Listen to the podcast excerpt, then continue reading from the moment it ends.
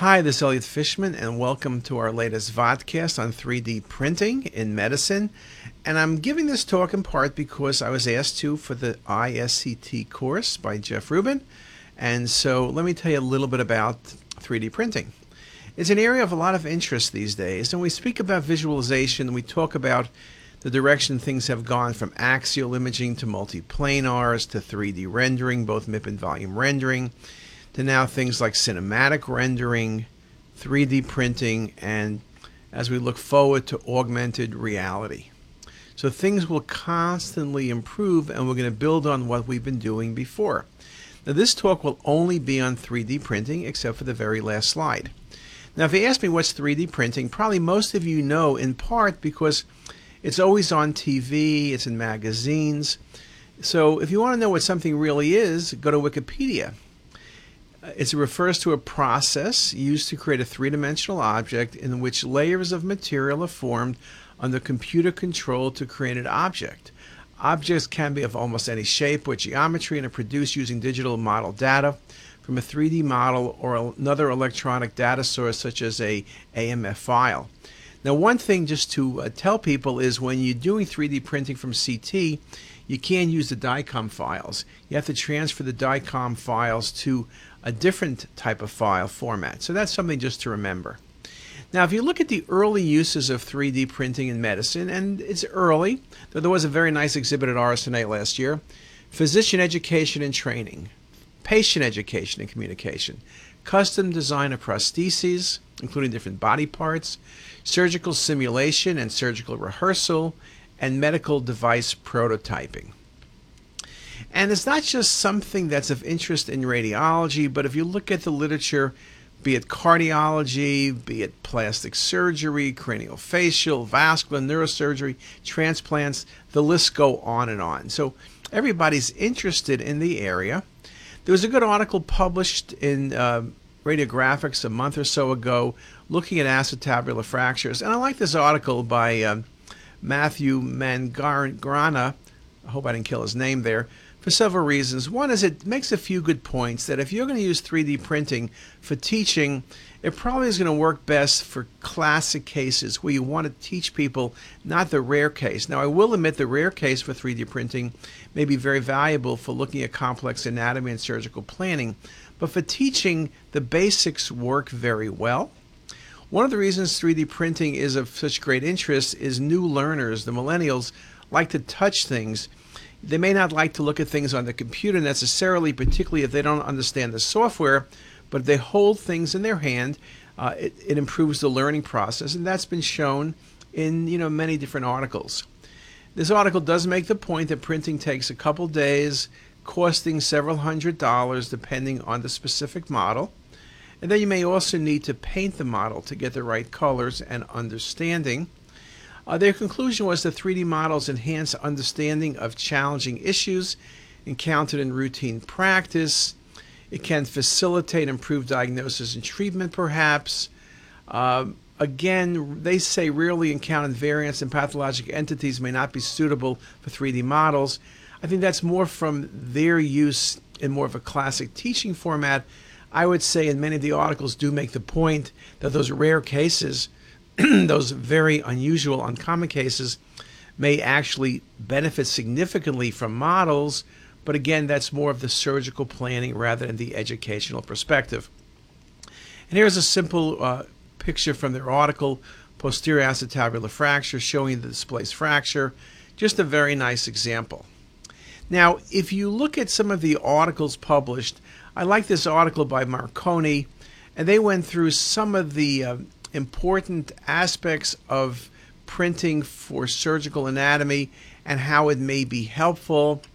Uh, they surely said that less experienced medical students perceive the highest benefit of correct answers with 3D printed models. The more experience you have, the less the models helped, but that's probably true with a lot of things. The average time spent by participants in 3D model assessing was shorter, than the one of the corresponding virtual 3D reconstruction or conventional CT dataset.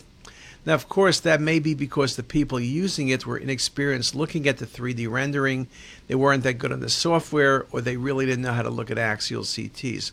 But surely in the education process, the less knowledgeable someone is, I think that the 3D models will prove to be more valuable.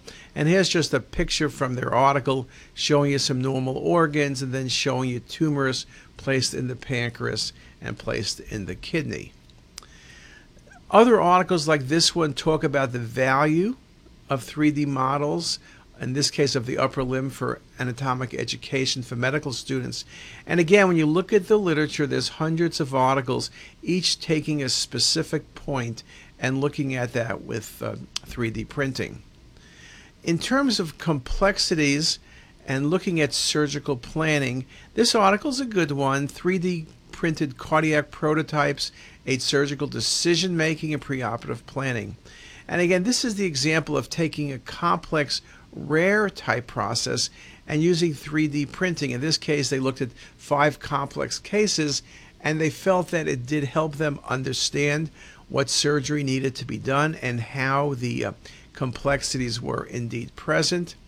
In this article by Witowski, they made the point that in liver surgery, 3D printed models may be very valuable in terms of education and in terms of surgical planning. Uh, they also made the point that although everyone thinks it's cool, promising early results need to be verified in larger randomized trials, which will provide more statistically significant results. And I agree with that. I don't think anyone's going to argue that the things don't have value. The question is going to be, particularly at the cost and time and everything else, is it the right thing to do? Um, Witkowski also did a more specific study where they looked at 3D printed models for preoperative planning before laparoscopic liver hemi, uh, hepatectomy for Mets from colon cancer and found that the 3D models before, before complex laparoscopic surgery led to benefits for the surgeons, as many reports show that the models reduce operative time and improve short term outcomes. I think, again, the more knowledge the surgeon has going into a procedure, the quicker they'll do or the better they'll do. So perhaps modeling can help in this regard. Now, the whole area with 3D printing uh, has been around for several years, and it's not just medical, obviously. And you know, you could see it from printing squirrels, as in this case, or our experience where we were looking um, with the aquarium at a lizard who's been having some issues. Great history. Uh, you could tell it was not a patient because I've not seen that good a history in like a thousand years. But you can see on the image on your left is a 3D model of this blue tongue skink. And you can see it looks pretty much like it's supposed to look in nature. And here's our 3D views of that. And then we took that and we created a model. And you can see the model is the lower image, but look how good the model looks compared to the, uh, the 3D rendering itself. Look at the extremities, look at the shell, look at the entire cover. So indeed, very good visualization. And when you think about this, you're creating a replica of that animal which means you can create replicas of body parts. And so, no surprise, one of the uses people talking about are implants. So, here's an article looking at implanting jaws. So, the ability to create implants in plastic surgery and oncology surgery could be very valuable.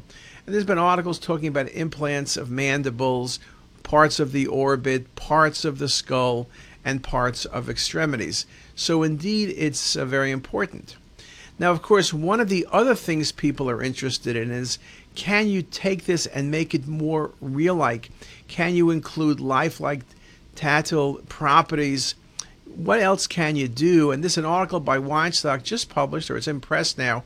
And this is some people at Hopkins in neurosurgery basically talking about mixing Hollywood and 3D printing to accelerate development of expertise with respect to new and novel procedures, as well as iterate new surgical approaches and innovations.